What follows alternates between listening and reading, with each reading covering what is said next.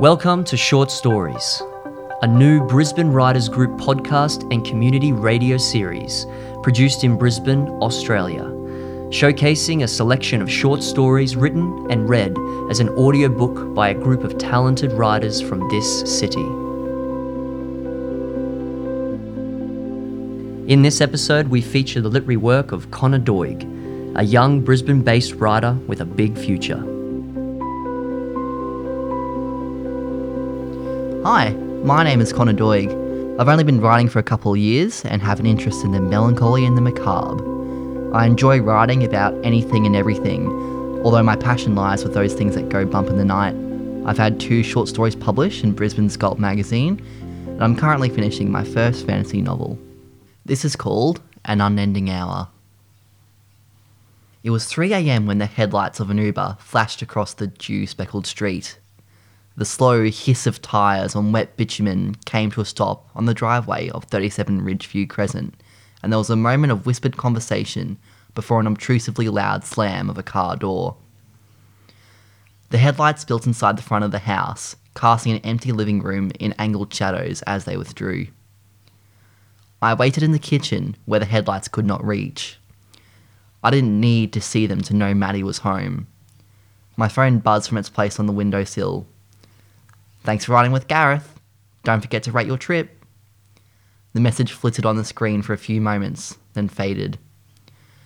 Slow, rhythmic thumping of a pot against the side of the sink kept me steady as I scrubbed a baked on grease mark. The thumping wasn't quite loud enough to cover the sound of Maddie fumbling with the key in the front door. I raised a hand from the scalding, soapy water and took a healthy swallow from the half full scotch glass next to my phone. A pool of water trailed from the sink to the windowsill. It took much rattling and quite a few tries for Maddie to get the door open. I could have gone and let her in, but I didn't. I continued scrubbing the pot, scouring the grease mark forcefully. The front door swung open with a hollow bang, followed by another a few moments later. My shoulders tightened. She made more noise coming down the hall, tossing her heels into the living room as she passed. For God's sake, I muttered, dropping the pot in its grave of browning dishwater. I hoped I said it loud enough for her to hear. Hamish, sweetie, you gave me a fright. She stumbled into the kitchen, flinching at the brightness. I watched her approach from her reflection in the window in front of me. She leant on the bench as she put her clutch down and took her earrings off. She tried to grab my attention through the window reflection. I told you not to wait up. I know. It came out blunt and flat. Maddie frowned and dropped her hand from her ear. Well, at least he didn't have to wait long.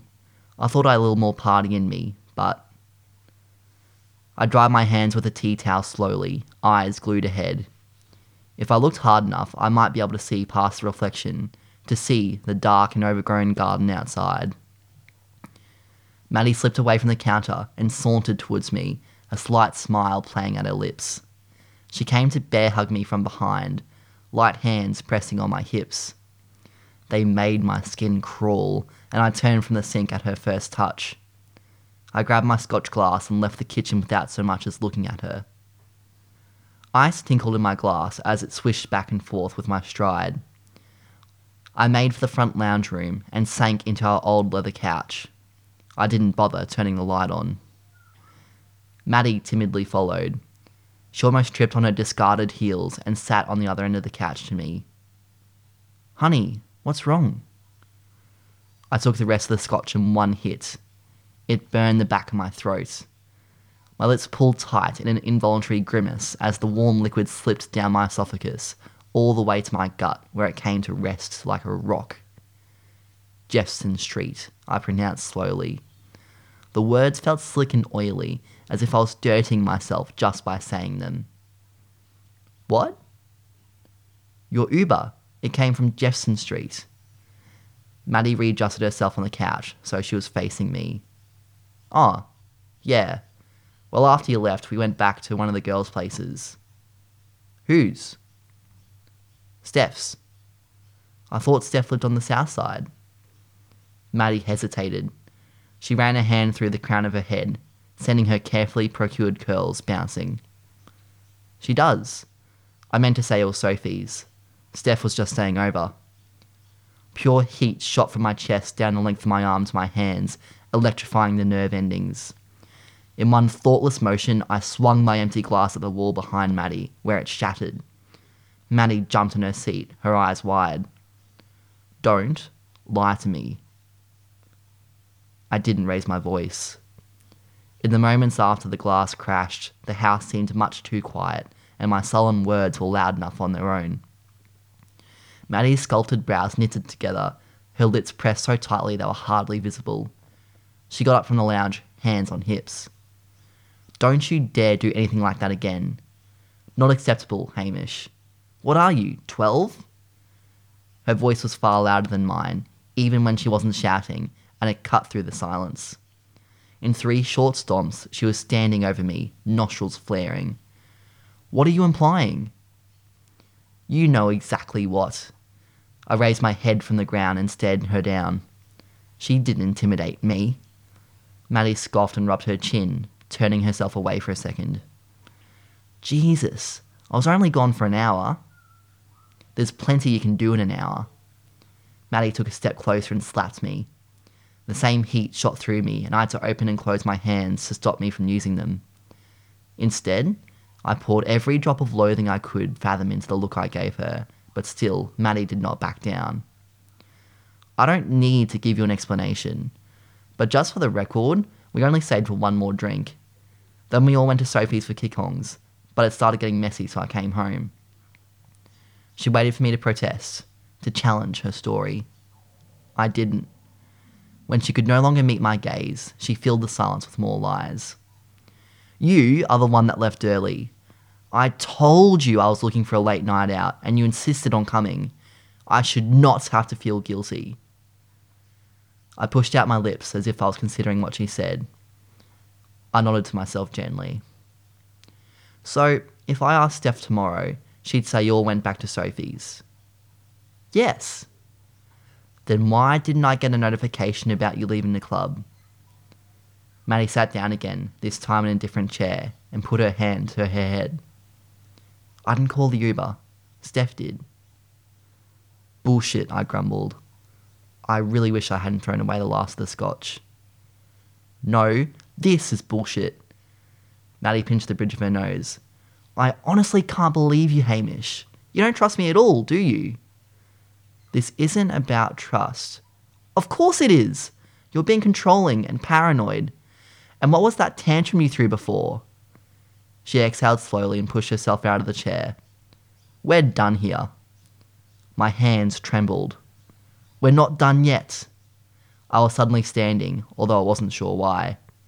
She paused for a moment, then continued to walk to the front door. She slammed it behind her. Unnerving silence crept into the room like an unwelcome friend. The emptiness that seemed so comforting before was now suffocating. I went to the front door, intent on following her, but paused with my hand on the knob. I looked behind me, down the hallway, and made for the kitchen. I don't know why I went back to the kitchen until I spied her clutch lying on the bench. My hand went to grab it of its own volition, then withdrew, then took it in one deft move. Within seconds, the clutch was gutted, its contents carefully splayed on the bench like evidence from a crime scene. Lipstick, card holder, some mints, tissues, unused.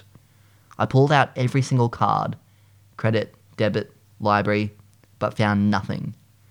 No condom wrappers, no secret notes, no evidence of another man. My head whirled, and not just from the scotch. The boiling ball of tension in my stomach refused to unknot itself. There was only one way I knew to get rid of it. My phone chimed as I leant over the kitchen bench with my arms wide. Another message flashed across the screen. Maddie was in an Uber going to Jefferson Street. I plunged my hands in the dishwater of the sink, now cold, and splashed some over my face. An unhappy grin, closer to a leer than a smile, looked back at me from the window reflection. I did not need more than a moment to decide and grab my car keys. It was time to make a little visit. This has been a short story written and read by Connor Doig for the Brisbane Writers Group podcast. I hope you enjoyed listening to this new podcast called Short Stories from a group of talented Brisbane writers. Don't forget to subscribe to this podcast so you don't miss a story or the next episode. Search for more short stories on Spotify or wherever you listen to your podcasts. For more information on our writers, head to our website, brisbanewritersgrouppodcast.com.au, and click on the Writers Contact page. Short Stories from the Brisbane Writers Group podcast is a Brisbane Podcasting Centre production, supported by Brisbane City Council, the Queensland Government, and the Community Radio Network. Thanks for listening.